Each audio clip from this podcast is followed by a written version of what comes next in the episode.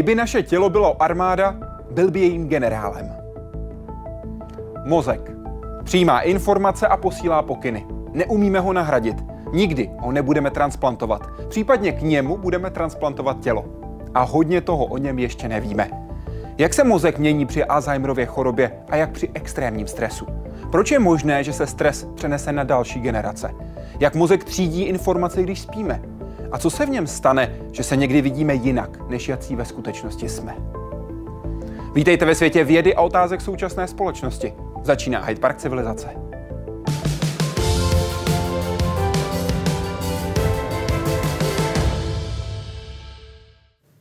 Naší výhodou i nevýhodou zároveň je to, že mozek zkoumáme zase mozkem. Je to nejsložitější struktura ve známém vesmíru, která svá tajemství vydává jen pomalu. I tak vědci už řadu funkcí mozku definovali a třeba centra řeči nebo pohybu mají tak zmapovaná, že můžou špičkovému houslistovi pomoct od třesu prstů, který by mohl ukončit jeho kariéru. Na druhou stranu o řadě jiných funkcí mozku ví jenom to, že tam někde jsou. Zejména psychologické funkce a tak dále, jo? Kde sídlí svědomí, kde sídlí morálka a tak dále a tak dále.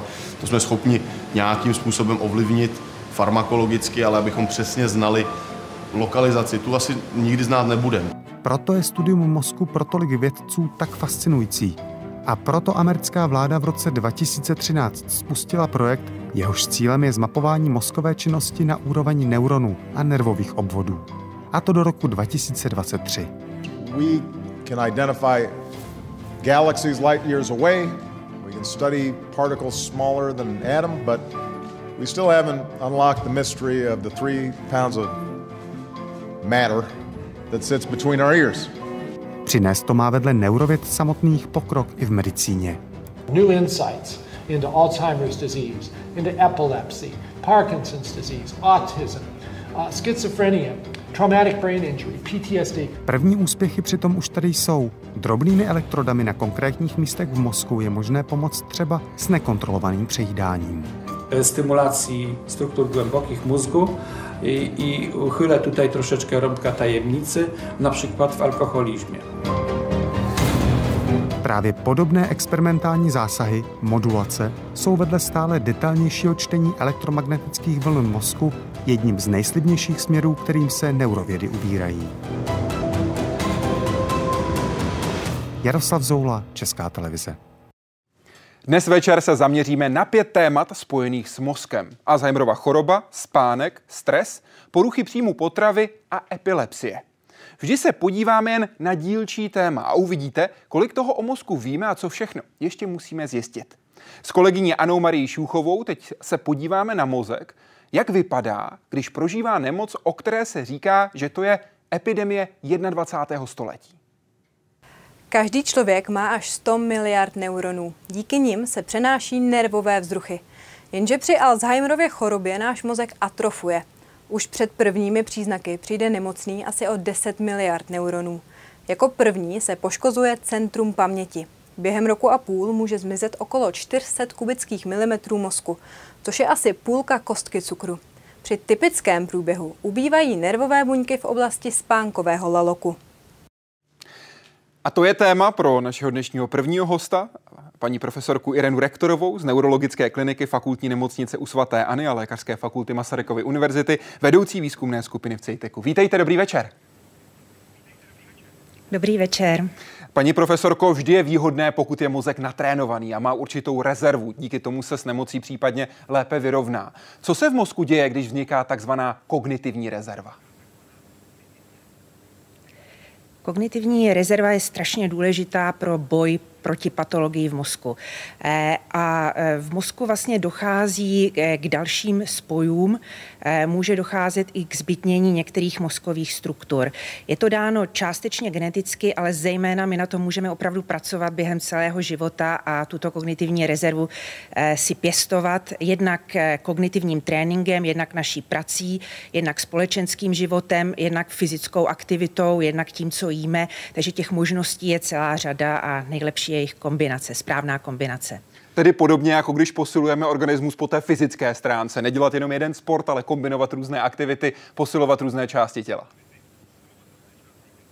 Přesně tak a ukazuje se, že vlastně fyzická aktivita může zvyšovat kognitivní rezervu a naopak kognitivní rezerva může zvyšovat například propojenost oblastí mozku, které jsou důležité pro pohyb. Zmínila jste, že právě my můžeme velmi výrazně ovlivnit to, jak velkou tu rezervu budeme mít. Jak moc je tedy mozek pružný? Předpokládám, že se to bude u různých lidí také lišit. Jak moc ho můžeme my sami vytrénovat? Eh, záleží na to, čemu říkáte moc, jak moc, ale eh, každopádně mozek eh, má schopnost obrovské plasticity. A to je vlastně zdrojem eh, mozkové, plast, eh, mozkové kognitivní rezervy, eh, která nám pomáhá řešit nejrůznější úkoly a zapojuje se už při normálním stárnutí a daleko více potom o onemocnění mozku, degenerativním onemocnění mozku, jakým je třeba Alzheimerova nemoc nebo Parkinsonova nemoc a jiné degenerace. To je ostatně i téma vašeho výzkumu a vy se také zaměřujete na to, jakým způsobem může právě tuto degeneraci mozku ovlivňovat tanec. Proč je tanec lepší než běžná chůze? Um protože ovlivňuje, eh, protože zlepšuje nejenom fyzickou kondici, kterou jednoznačně zlepšuje, ale zlepšuje také stabilitu.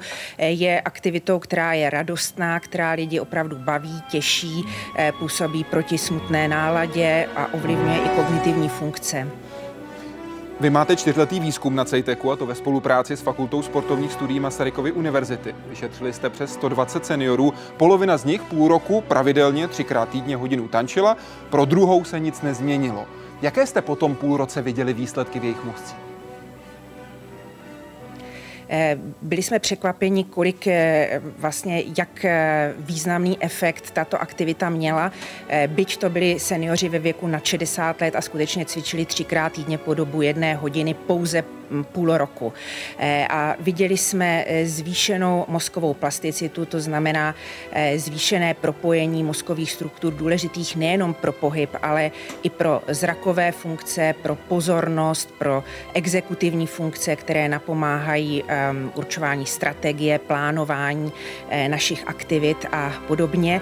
A navíc v samotném mozku jsme viděli větší propojenost v sítích, které právě jsou důležité při všech těchto aktivitách aktivitách a dokonce jsme pomocí šířky, hodnocení šířky kortexu zjistili i zbytnění mozkových objemů a e, tloušťky kortexu v oblastech, které jsou důležité pro učení se novým pohybům.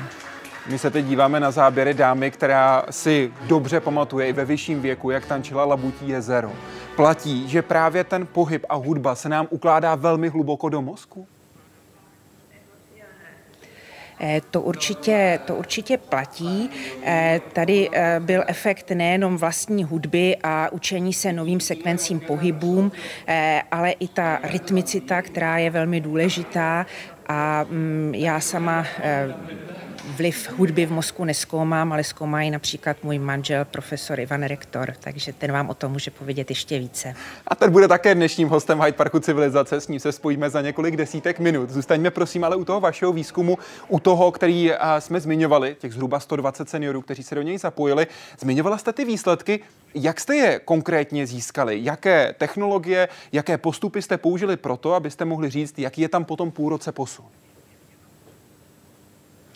Eh, tak eh, my jsme jednak hodnotili kognitivní funkce těchto subjektů, jednak eh, jejich fyzickou zdatnost, to hodnotili kolegové na fakultě sportovních studií, tu fyzickou zdatnost a nejvýznamnější část výzkumu byla vlastně pomocí magnetické rezonance mozku, kde jsme používali funkční magnetickou rezonanci, s níž jsme se dívali na konektivitu, na propojenost jednotlivých mozkových struktur a sítí a jednak strukturální skeny, kde jsme se dívali na zbytnění šířky kortexu nebo na změny eh, šířky kortexu. Dívali jsme se i na podkorové struktury a dále jsme se pomocí difuzního zobrazování orientovali i na um, konektivitu strukturální, to znamená integritu mozkových drah, eh, takže drah bílé hmoty.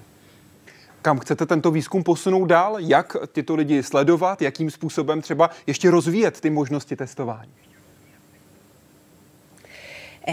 Myslím si, že je důležité zkoumat jednak dlouhodobější efekt tance, což je samozřejmě obtížné z logistických důvodů, ale je to možné.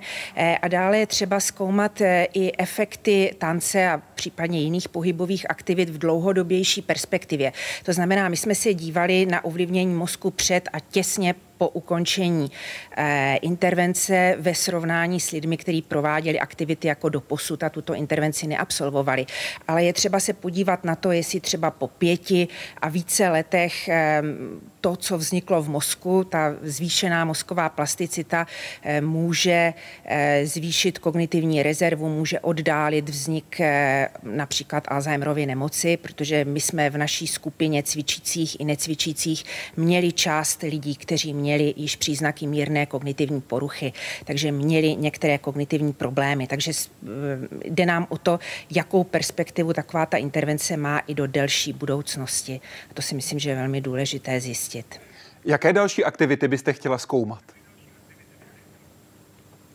Tak my zkoumáme eh, různé kombinované aktivity. To znamená, eh, my používáme i eh, neinvazivní stimulační metody, jako stimulaci stejnosměrným elektrickým proudem, repetitivní transkraniální magnetickou stimulací, kdy rychle se měnícím půzním magnetickým polem navodíme elektrické proudy v mozku a stimulujeme tak mozkové neurony. A to je vlastně taková pasivní rehabilitace nebo pasivní intervence a tu chceme kombinovat s aktivní intervencí intervencí.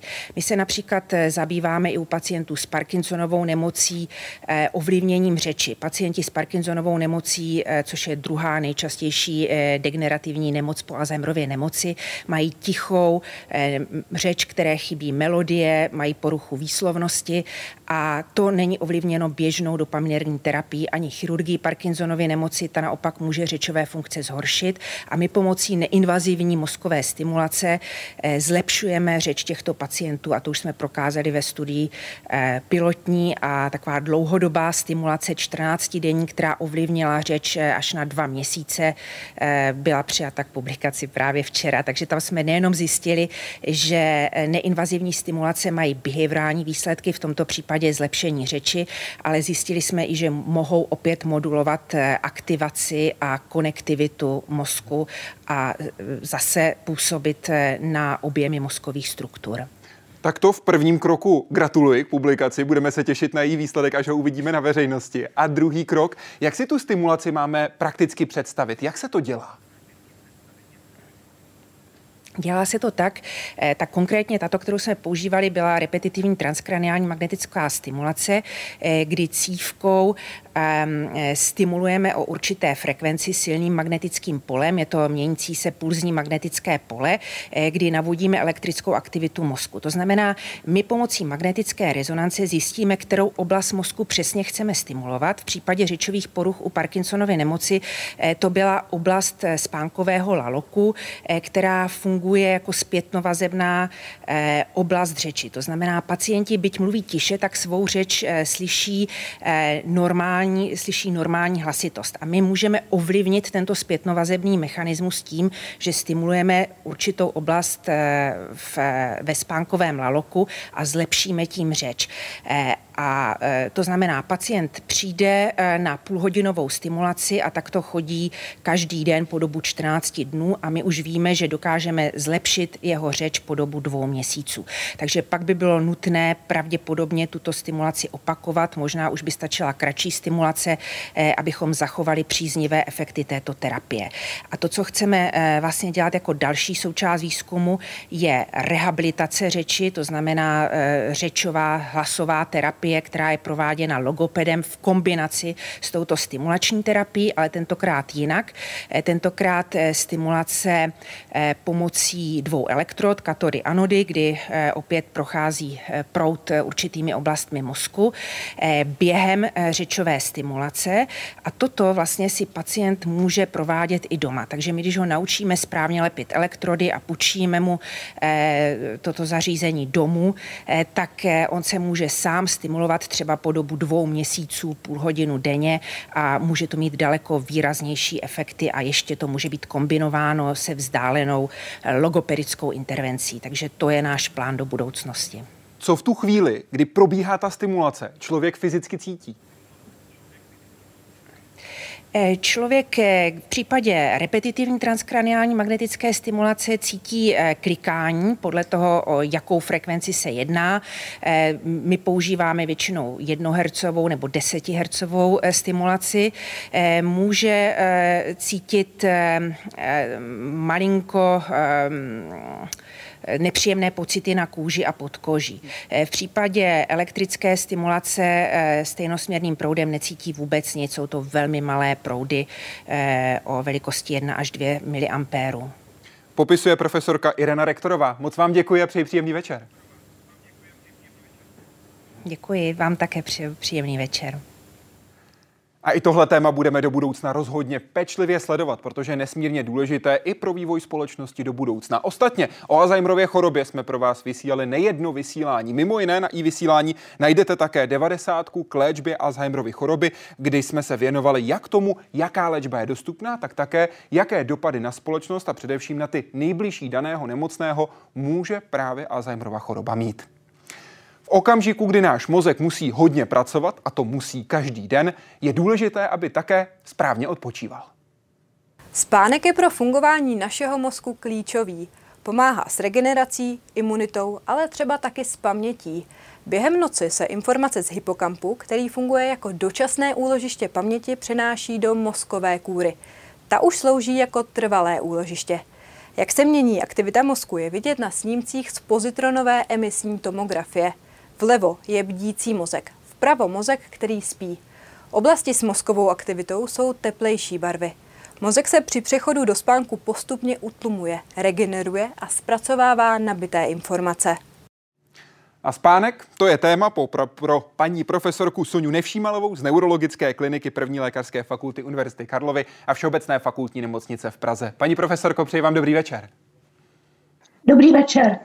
Vy jste ve vysílání České televize před pár dny říkala, cituji, rozhodně stres a deprese nepřispívá ke kvalitě spánku.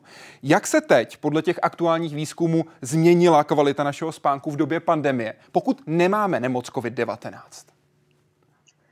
Určitě se zhoršila.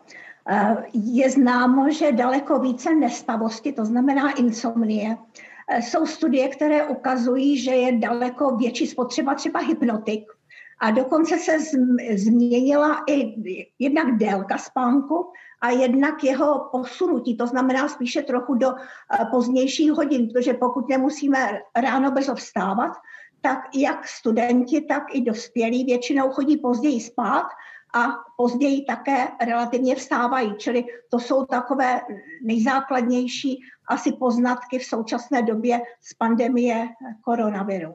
A jaké důsledky můžou být podle toho, co slyšíte od svých kolegů z celého světa v okamžiku, kdy proděláváme nemoc COVID-19, nebo jsme těsně poté, co jsme se této nemoci dokázali zbavit? Bohužel těch ehm, výzkumů nebo výsledků ještě není dostatečně. Ano. Jsou první vlašťovky, které ukazují, eh, že eh, co asi nás velice může ovlivnit, jsou velice takové eh, děsivé sny, říká se tomu noční můry, které nás traumatizují. Je to něco podobného jako třeba posttraumatická stresová porucha, kde tito jedinci mají spoustu děsivých snů, kterých se nemůžou, nemohou zbavit. A je otázka, zda tedy tyto děsivé sny nemohou vyústit i v nějaké další postižení. To jsou takové první vlašťovky, které se ukazují, že by tomu tak mohlo být. Je taková speciální porucha, které se říká eh, porucha chování vázaná na REM spánek, která právě eh, souvisí s děsivými sny a s poruchou svalového tonu. A eh, jsou určité náznaky u této poruchy a možná i o mm, poruchy eh, navozené covidem, eh, že může dojít i k nějaké neurodegeneraci další, ale to jsou zatím první takové vlašťovky, které nejsou ještě zcela prokázané. Je to možná proto, že právě v té REM fázi máme sny velmi živé, takové emotivní, barevné, někdy bouřlivé? Ano, samozřejmě.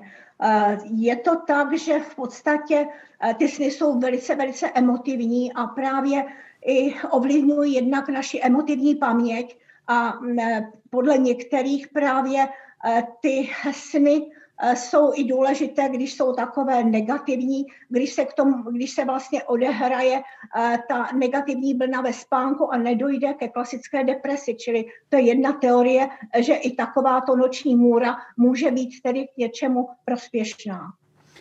Co dalšího nám ten mozek říká, když prožíváme nějaké sny? Ať už jsou to takové ty emotivní, které jsou v REM fázi, anebo třeba ty, které jsou v rámci synchronního spánku, kam patří ty, které jsou takové víc útržkovité, mají takový vágnější řád. Eh, bohužel eh, nějaké mediátorové studie o snech a snění zatím neexistují. Eh, podle zobrazovacích, neurozobrazovacích metod například se dá poznat, která mozková část je nejaktivnější. Pokud třeba se nám zdá nějaký takový velice jemný sen, vidíme eh, třeba zelenou, krásně eh, prosluněnou louku světinami a podobně, tak se nám aktivuje eh, hlavně týlní lalok, okcipitální lalok, kde vlastně je vizuální zobrazování. Pokud je ten sen nějaký divoký, bizární, emotivní, tak se nám zase aktivuje spíše oblast podiny temporálního laloku, kde tedy je limbický systém a kde je amygdala. No? Čili ta amygdala někdy úplně na těch zobrazovacích vyšetřeních může svítit. A co když mám ten takzvaný prorocký sen? tak to je asi dáno, tak myslím, určitému procentu lidí, tak jako třeba lucidní snění není dáno každému, tak ty e, prorocké sny jsou známy tedy v literatuře, že byly, ale myslím si, že každý určitě nemá. Lucidní sny, jenom, do, jenom doplním, to je takový sen, ve kterém jedinec může ovlivňovat to, co se v tom snu děje, tedy může ho nějakým způsobem řídit. Co když ten sen přerušíme? Co když přerušíme to ukládání informací, které náš mozek během spánku dělá? Jaké to má pro něj důsledky? No hlavně, když se probudíme s torem spánku, když ten spánek, když ten sen přerušíme, no tak si ho pamatujeme. Jakmile chvíli déle spíme, to znamená třeba stačí jedna, dva minuty eh, dalšího spánku, tak sen zapomeneme a nemusíme mít potom již jasnou vzpomínku na ten sen, nebo máme jenom matný takový útržek, že se nám snad něco zdálo, ale nevíme přesně co. A spát potřebujeme a potřebujeme spát různě dlouhou dobu podle věku a samozřejmě také podle toho, co člověk dělá. Novorozenci musí spát 14 až 17 hodin, předškolní děti 10 až 13 hodin, dospívající 8 až 10 hodin a starší lidé potom alespoň 7 hodin. Paní profesorko, co v našem mozku se bude dít, pokud budeme dlouhodobě spát méně, pokud nebudeme spát dost?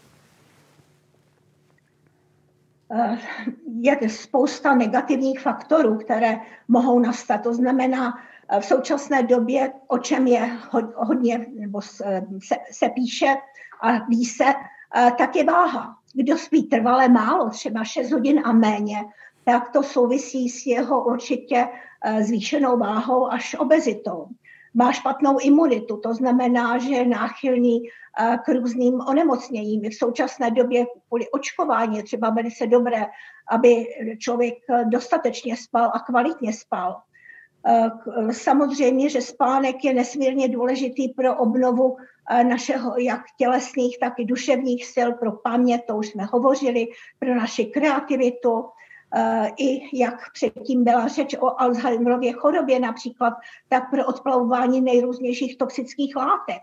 Mhm. Je známo, že například beta-amyloid, který eh, je tím nejdůležitějším pro ukládání a pro vznik Alzheimerovy choroby, se ukládá hlavně v průběhu dne, kdežto v průběhu noci a hlavně v průběhu hlubokého non spánku se odplavuje to takzvaný G-lymfatický systém, který dokáže právě ten beta-amyloid vypalovat. Takže jsou studie třeba u pacientů, kteří eh, trpí spánkovou apnoí a mají přerušovaný spánek, tak eh, tam je veliká nebo určitá tendence eh, k tomu, že jsou náchylnější ke vzniku Alzheimerovy choroby. To je jeden z příkladů. Paní profesorko, vy máte pacienta, hudebníka, který se vás ptal, co má dělat, protože se s nejlepšími nápady budí v noci. Vy jste mu odpověděla, buďte rád. Proč? No, protože určitě eh, v REM spánku eh, je možnost zachytit nějaké kreativní nápady. Mm-hmm. Jsou z literatury známé například eh, Mendelova tabulka prvků, že ji dokončil v REM spánku. Einstein, že při svou teorii relativity také dokončil v průběhu spánku. Je celá řada hudebníků právě, eh, kteří přišli na nejlepší svá hudební čísla právě v REM spánku, takže jsem mu říkala, že to je jeho štěstí. Ať si veme tušku nebo notový papír, ať si zapisuje to, co se mu zdá. že to určitě krok k jeho úspěchu. K tomu můžu jen doplnit, že právě v tomto studiu byl Cedric Villani, matematik, který získal Nobelovku pro matematiky, takzvanou Fieldsovu medaili, a říkal, že řešení toho problému, na kterém dlouho bádal, k němu přišlo právě ve spánku. A nakonec za to získal jednu z nejprestižnějších cen, kterou matematik vůbec může dostat. Paní profesorka Soně Nevšímalová byla dalším hostem Hyde Parku civilizace. Mnohokrát vám za to děkuji. Příjemný večer. Děkuji taky. Hezký večer, nashledanou. Spánek nesmírně důležitý. A to i proto, aby se naše tělo dokázalo vyrovnat se situacemi, kdy dostáváme mozek pod velký tlak. Stres jako reakce na fyzickou nebo psychickou zátěž. V našem mozku začíná v hypotalamu, a to tím, že pošle signál do hypofýzy. Z ní míří do nadledvin a do našeho těla se vyplavují hormony, hlavně adrenalin a kortizol. Extrémní stres se může uložit i do naší DNA. Vědci proto zkoumají, jak se může případně přenést na další generace. A to je výzkum našeho dalšího hosta, který konkrétně zkoumá přeživší holokaustu a následující generace. Je jim profesor Ivan Rektor z neurologické kliniky fakultní nemocnice u svatéAny a lékařské fakulty Masarykovy univerzity, vedoucí výzkumné skupiny v Cejteku. Pane profesore, dobrý večer. Dobrý večer. Co jste konkrétně u přeživší holokaustu zjistili? Jaké změny v jejich mozcích jste dokázali zachytit? My jsme eh, zkoumali, eh, mm, eh, zkoumali jednak strukturu mozku, jednak tedy psychologické testy a genetické testy. V podstatě jsme k tomu přistoupili proto, protože je to poslední možnost, kdy je možné zkoumat lidé, lidi, kteří přežili holokaust. A to vlastně my vlastně vidíme celoživotní dopad toho extrémního stresu, který se odehrával někdy před 70 až 75 lety. Zjistili jsme jednak, že v mozku přetrvávají změny struktury, stenčení určitých oblastí mozkové kůry, které souvisí se stresem i po těch 70-75 letech. My jsme porovnávali eh, se stejně starou věkovou skupinou eh, eh, normální české populace, která prostě nezažila tento extrémní stres. Dále jsme samozřejmě zjistili, že přetrvávají některé psychologické změny, některé psychologické testy, jako testy na, na jenom, jednak na akutní trauma, ale jednak na, na posttraumatickou stresovou poruchu byly častější u těch, co přežili holokaust, ale také takzvaný posttraumatický růst. To je, co tě nezabije, to tě posílí. Eh, to bylo v této skupině také častější než eh, u eh, kontrolní skupiny. A to možná částečně vysvětluje skutečnost, že když jsme se našich, našich přeživších holokaust zeptali, jak hodnotí svůj život po válce, to znamená za uplynulých 70 let, tak 80% z nich ten život hodnotilo pozitivně. Eh, stejně jako asi 80% z nich považovalo holokaust za největší stres svého života. Takže dá se říct, že eh, ti, kteří žijí tak dlouho a přežili to extrémní trauma, našli mechanizmy, jakým způsobem se s tím traumatem vyrovnat. Nebylo, pro... nebylo, nebyli tak všichni ti... Pardon. Jaké z toho pro nás do současnosti může právě plynout po naučení? Co si z toho můžeme vzít do aktuálního světa? Několik věcí. V aktuálním světě eh, dnes naše společnost je vystavěna značnému stresu. Můj syn, bratr i synové jsou psychiatři a vím, že jsou zavaleni pacienti, pacienty, kteří mají prostě, eh, kteří jsou vystresovaní, mají, mají spoustu problémů. Eh, mluvím teď o situaci v době covidové pandemie. Dá se očekávat, že to bude mít svoje následky i v dalších, eh, v, i v dlouhodobě následky psychické. Eh, kromě toho jsme ovšem se zaměřili také na druhou a třetí generaci, to znamená děti a vnuky přeživších. A i v těchto, u těchto dvou generací jsme eh, viděli rozdíl proti kontrolním skupinám, zase věkově vázaným. Zase mají častější projevy eh, stresu, posttraumatické stresové poruchy, a to i v třetí generaci, to znamená u mladých lidí, kteří se narodili 50 let po válce. To vlastně ukazuje to, že že eh, dějiny nejsou eh, jenom stránky z učebnic eh, v hodinách dějepisu, ale že jsou v nás. My jsme nositeli toho, co zažili naši předkové. A jak je ten stres přenesen z té první generace, generace, která přežila hrůzy holokaustu, na následující generace? Je to dáno geneticky, je to dáno potom tím, že třeba sdílejí ten osud, který prožili. Jak se předává stres z generace na generaci? To je jedna otázka, kterou, jedna z otázek, kterou si klademe v našem výzkumu, ale zatím jsme nenašli odpověď. Zatím jsme pro, probíhali, eh, my odebíráme materiál na genetický výzkum, máme, odebíráme DNA a uschováváme ji a zatím proběhly dvě, dvě, dvě studie. První spolu s Mendlovým centrem CEITECu Masarykova univerzita, kde jsme se dívali na délku telomeru. Telomery to jsou zakončení chromozomů, které se zkracují věkem, ale i stresem a nenašli jsme tam signifikantně rozdíly proti kontrolní skupině v žádné ze tří generací. A podobně byli jsme osloveni Sanger Institute v Cambridge, eh, abychom, aby mohli zpracovat DNA našich eh, probandů a to šlo o, o množství mitochondriální DNA, a tam také nebyl nalezen žádný rozdíl. Nicméně eh, gro toho materiálu my stále schováváme, protože my se domníváme, že ten transfer, pokud je eh, genetický, tak je epigenetický a této chvíli právě se snažíme zjistit, eh, jaká by byla optimální metoda pro to zjištění a pak musíme na to sehnat taky peníze, protože ten výzkum je drahý. Ale nicméně tento výzkum jsme zatím neuskoč, ne, neukončili a doufáme, že dospějeme k nějakým jasným výsledkům.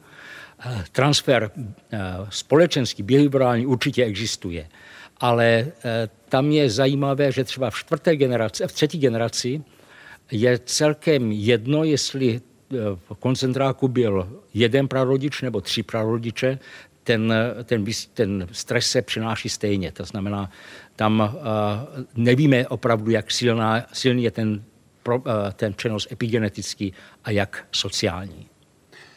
Budete chtít teď, anebo vaši kolegové, využít v úvozovkách v dobrém slova smyslu té současné situace pandemie a začít podobný výzkum, který by mohl být dlouhodobý?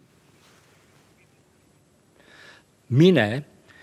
My, se, my jsme se zaměřili na tento jeden eh, traumatický výzkum. Stresu, jinak stres eh, není úplně naše pole, ale to, co my vlastně teď plánujeme, je podívat se na jiné skupiny obyvatel, jednak se na, na, na vlastně přeživší balkánských válek, což je samozřejmě mladší generace a část z nich žije v České republice, a také pokud možno na čtvrtou generaci, kteří jsou ještě velmi mladí, abychom viděli, kolik generací to vlastně přežívá. A dlouhodobý cíl je pak udělat velkou mezinárodní studii, mají zájem v cizině o tuto studii, ale nejdříve si to chceme ověřit u nás na těch přeživších balkánských válek. Takže to je náš plán. Říká profesor Ivan Rektor, který byl dalším hostem Hyde Parku Civilizace. Moc za to děkuji, přeji příjemný večer. Příjemný večer, nashledanou. Velký stres, velký tlak, který prožíváme a nemusí být až tak velký, jako právě prožívali ti, kteří prošli hrůzami holokaustu. Právě stres, tlak i ze strany společnosti, ze strany okolí může vést chování, které náš mozek znovu zatíží. A může to být i vliv v úvozovkách úplně běžných věcí. Pocit hladu a sytosti v našem mozku reguluje hormon leptin. Ten se váže na receptory na neuronech v hypotalamu. Naši chuť k jídlu ale ovlivňuje i řada dalších míst mozku. Je to mimo jiné centrum sebekontroly. To brzdí impulzivní chování a vede také k potlačení touhy po jídle. I v tomto případě ale hraje důležitou roli psychika. A i proto je s námi teď ve spojení paní profesorka Hana Papežová z psychiatrické kliniky první lékařské fakulty Univerzity Karlovy a Všeobecné fakultní nemocnice v Praze. Paní profesorko, dobrý večer. Dobrý večer. Jaké části mozku rozhodují o tom, jestli jíme správně? No, v podstatě se na, tom, na té regulaci příjmu potravy téměř celý mozek nějakým způsobem podílí. Od inzuly po frontální části mozku, po hypotalamus. Takže eh, to je velmi komplexní, eh, komplexní mechanismus, který to naše zdravé nebo nezdravé jídlo hodnotí a reguluje. Jakou roli hraje systém, který nám dává odpověď o nás, který odpovídá nám, který říká, jak my se vidíme, jak my se cítíme, ten reward systém takzvaný? Tak reward systém je velice důležitý vůbec pro, pro přežití organismu a hraje velkou roli i u poruch příjmu potravy, ale u jiných psychiatrických onemocnění. U poruch příjmu potravy vlastně Reward systém hraje roli třeba, dokážeme si představit u přejídání, kdy jídlo se stane takovou dominantou od, odměnou, která eh, vlastně jakoby zakryje všechny ostatní odměny v životě, ale bohužel se může také reward systém pokazit u anorektických pacientek, kde vlastně se překvapivě stává eh, odměnou pocit hladu anebo snižování hmotnosti. Vy jste na vaší přednášce v rámci týdne mozku popisovala eh, tuto situaci, to extrémní hubnutí až tu anorexii těmito slovy, cituji, poruchy příjmu potravy jsou velmi svazující a naše pacientky mluví o tom, že život je omezen na talíř. Před několika dny jste v české televizi dodala, od rána do večera může 80 až 90% pohlcovat mysl právě nějaké myšlení na jídlo. Co se v takovéto situaci v našem mozku změnilo, že se nám úplně obrátilo vnímání světa? Tak právě, že se zúžil ty, ty ta konektivita v tom mozku se zúžila právě na ten reward systém, na ten jeden systém, který vlastně uh, nám přináší pocit slasti a odměny, uh, na rozdíl od těch ostatních, od ostatních odměn, které v životě běžně máme, jako zájmů, vztahů mezilidských a dalších významných faktorů, které v životě nám přinášejí uspokojení. Vy jste také ve své přednášce popisovala, že vaše pacientky sebe sama často vidí velmi silné, tlusté, přičemž to tak vůbec není. Co tento pocit vyvolává? Tak eh, to je velmi, velmi komplexní porucha vnímání vlastního těla, které my ještě úplně nerozumíme. Ale eh, čím je ta vlast, tam dívka nebo eh, pacient hubenější, štíhlejší, podvýživenější, tak se vlastně v velké řadě případů cítí silnější, což je velmi špatný prognostický faktor. Když vlastně ten pacient by měl eh, cílem je vlastně normalizovat svou hmotnost a cítí se silnější, tak vlastně nemá motiv a velmi těžko ho přesvědčujeme o tom, že by měl tedy uh, svou uh, váhu nějak normalizovat.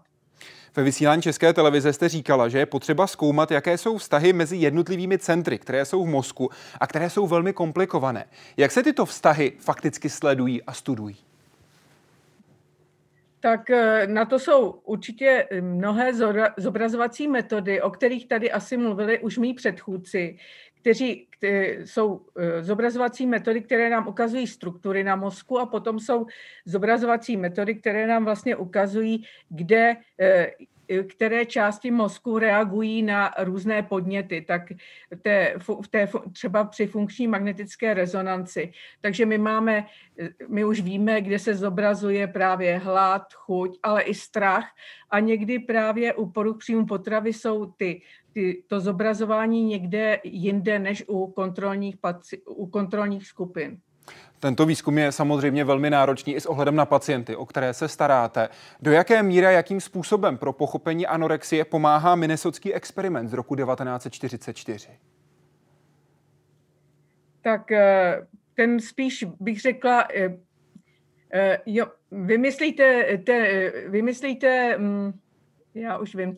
A tu uh, otázku, kterou si kladli spojenci, bylo to v roce 44, kdy vláda Spojených států hledala ano. dobrovolníky a chtěli zjistit vlastně, jakým způsobem tělo reaguje na hladovění a jak potom pomoct lidem, kteří byli po válce vyhladovělí tím strádáním válečného boje.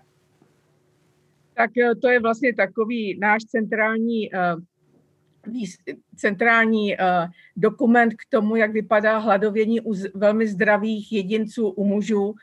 A ten nám vlastně ukázal, že to hladovění samo může vyvolat ty symptomy, které my potom popisujeme u anorektických pacientek. Takže ve, ve výuce velice často o tom mluvíme. Já jsem myslela, že jste mluvil o minnesotském dotazníku, takže... Eh, Omlouvám se za případné zmatení. Zůstaňme ještě u toho experimentu jako takového, protože na něm se podílel i eh, československý exulant Josef Brožek. Jaká byla jeho role v tomto celém experimentu? Tak to teda opravdu nevím. To jste mě překvapil. tak to se omlouvám a zeptáme se na to třeba příště v dalším rozhovoru, až se doufám ve vysílání ČT24 potkáme a zaměříme se jenom čistě na tohle konkrétní téma, a, protože je to samozřejmě smírně zásadní i pro to, co se děje dnes. A to je samozřejmě důležité z hlediska léčby. Jaká je, paní profesorko, úspěšnost léčby u pacientů, kteří trpí anorexí? Tak u anorektických pacientů se popisuje tak 50-60% úspěšnost. Záleží samozřejmě na tom, jaký, jakou populaci zkoumáte a jak brzy se začne vlastně s tou léčbou. E, čím dál tím víc vlastně e, zdůrazňujeme, že čím dřív se začne, čím tím ta prognoza je, e, je lepší. Vy jste ve své přednášce v rámci Týdne mozku také zmínila tyto webové stránky, kam se lidé můžou obrátit pro pomoc a informace. Ideální.cz, asociace ppp.cz a healthyandfree.cz. Podíváme se na třetí a, zmiňovanou a, webovou stránku, na které je také devět pravd o poruchách příjmu potravy. Mimo jiné tam píše pravda číslo dvě. Rodiny za onemocnění nenesou vinu, mohou být nejlepším spojencem pacientek i zdravotníků. A nebo poruchy příjmu potravy nejsou výsledkem volby, ale představují vážnou biologicky ovlivněnou nemoc. Paní profesorko, do jaké míry vy se setkáváte právě s tím, že musíte léčit jak tu psychiku, tak také to, tu fyzičku, tu biologickou část téhleté léčby, tohoto problému? Tak eh, samozřejmě, že eh, léčíme především tu psychologickou část, protože ta je, ta je nám vlastně dostupnější. Ta biologická část, o které mluvíte, tak to je vlastně to je genetická zátěž anebo vlastně reakce na stres, o které tady byla eh, řeč u mých předřečníků. A to co, to, co v té biologii, v té, třeba v té genetice nebo epigenetice, která tady byla zmíněna, můžeme vlastně v té terapii uplatnit, je to, že hledáme, eh, eh, hledáme faktory, které jsou, eh, které vlastně brání hm, té, tomu vyjádření toho, té, toho, té genetické dispozice. Mhm. Takže vlastně to jsou, to jsou faktory, že třeba ty pacienty, kteří mají nějakou genetickou dispozici, se nesnažíme vystavovat dalším rizikovým faktorům, jako je, jsou různé zájmy nebo různé aktivity, které mohou být pro uh, vznik uh, poruchy příjmu potravy rizikové. Vy jste ve vaší přednášce také řekla, cituji, v současné době to, co nás nejvíc trápí, je přenos do druhé nebo třetí generace z hlediska poruch příjmu potravy. Tohle se bude řešit i na mezinárodní konferenci, která bude v České republice 15. až 17. dubna. Co o tomto tématu přenosu do další generace v tuhle tu chvíli víme? Tak my sice, jak jste mluvil o těch mýtech, které jste eh, četl na té stránce, tak vlastně říkáme, že eh, rodiče za ty problémy nemohou, nicméně to riziko se nese už v druhé, třetí generaci právě díky jak té genetice, tak u některých právě i výchově a eh, vlastně výchově k různým dietám, které v současné době mohou být velmi extrémní a mohou je vlastně eh, i držet ty matky se svými dětmi, což považujeme za velmi rizikový faktor. Popisuje paní profesorka Hanna Papežová, která byla hostem Hyde Parku civilizace. Paní profesorko, moc vám za to děkuji. Přeji příjemný večer. Příjemný večer, nashledanou. A my ještě jednou míříme za kolegyní Anou Marii Šuchovou. Podíváme se ještě jednou do mozku, a to konkrétně do takové situace, kdy komplikace vznikne velmi rychle, velmi prudce. Náhlá a přechodná porucha funkce nervových buněk, epilepsie. Někdy se jí říká také mozková bouře. Problém začíná v epileptickém ložisku. V neuronech dochází k abnormálním výbojům a ty se postupně rozlíjí z místa vzniku do celého mozku. To, jaký záchvat bude, je ovlivněno místem, kde vzniká a taky tím, jak se šíří. A podrobnosti probereme s profesorem Milanem Brázdilem, přednostou první neurologické kliniky fakultní nemocnice u svatéAny a lékařské fakulty Masarykovy univerzity a vedoucím výzkumné skupiny v CEITECu. Díky, že jste s námi. Dobrý večer. Dobrý večer vám i posluchačům. Pane profesore, jak se zjišťuje místo, kde došlo ke vzniku? Um, ono je asi úplně na začátku potřeba ještě říct, že epilepsie vlastně není jedno onemocnění a i když tady v tom předcházejícím příspěvku bylo jasně řečeno, že to, ta epileptická aktivita začíná v něčem, co se nazývá epileptické ložisko, tak je potřeba jasně říci, že existují dva základní typy epilepsie a jedna je právě ložisková. Tam skutečně existuje jakési ložisko nervových buněk, které jsou navzájem propojeny, spolupracují a v nich vzniká ta epileptická aktivita. To jsou ty neurony, které vlastně produkují patologické epileptické výboje vývoje, ale pak ještě existuje generalizovaná epilepsie, která vlastně nemá tak jasné ložisko v mozku a zřejmě se tam jedná o určitou poměrně rozsáhlou síť propojených navzájem jednotlivých neuronů a v této síti potom vzniká ta vlastní epileptická aktivita a vlastně epileptický záchvat jako takový. Pokud zůstaneme právě u té ložiskové, a ta otázka, jak potom zpětně ano, hledáte to ložisko jako takové? Jak se na to přijde? Mm-hmm. Přesně tak, na jsem si uvědomil až teď. E, to pátrání po tom ložisku je někdy poměrně jednoduché a jindy je naopak extrémně složité. Samozřejmě eh, tím ložiskem může být strukturálně změněná mozková tkáň, například po úrazu mozku, například eh, tkáň, která je utlačená mozkovým nádorem, nebo to může být místo, které bylo nedokrvené po cévní mozkové příhodě.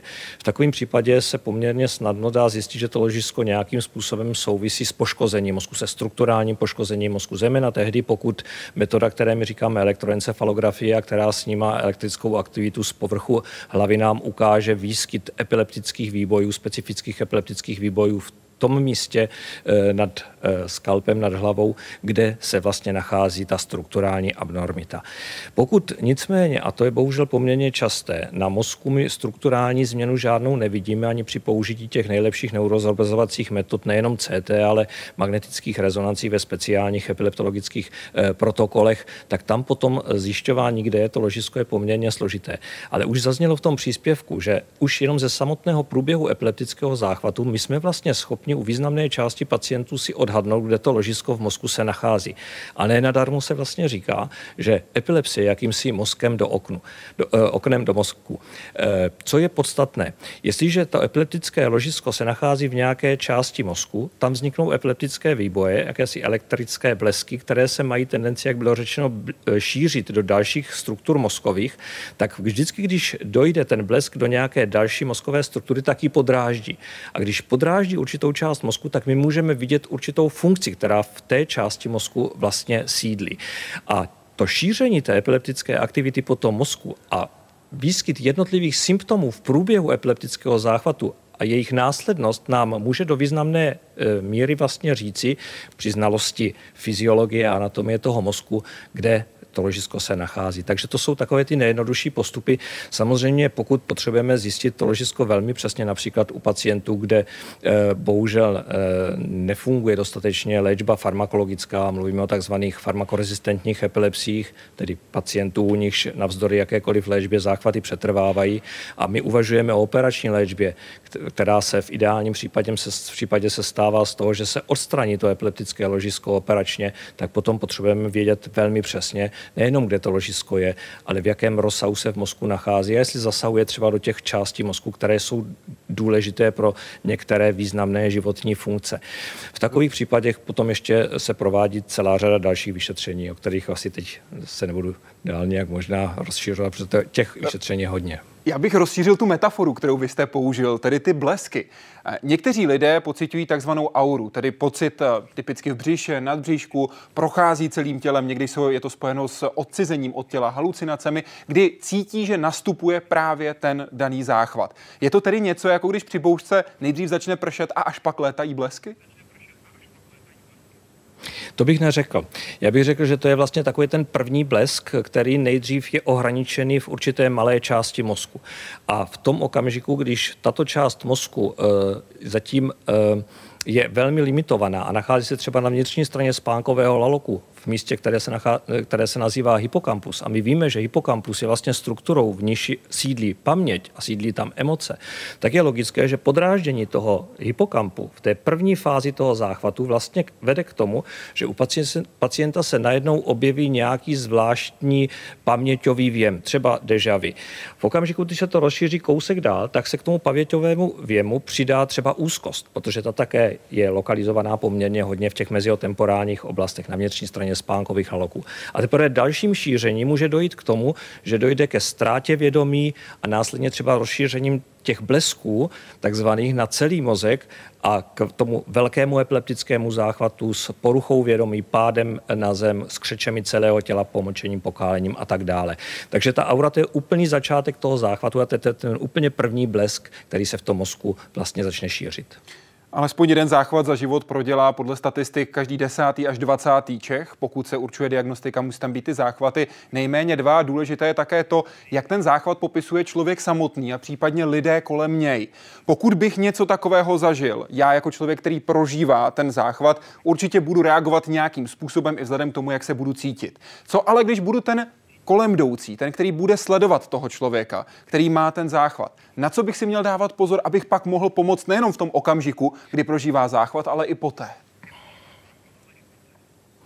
To je eh, samozřejmě velice dobrá otázka. Je potřeba si nicméně uvědomit, že eh, epileptický záchvat, zejména ten velký epileptický záchvat, kterému se dřív říkalo Grand Mal, tedy velké zlo a ne nadarmo se tomu tak říkalo, je záležitostí extrémně dramatickou. A pokud se vy eh, vyskytnete u takovéhoto záchvatu poprvé, tak s vysokou pravděpodobností budete docela vyděšený.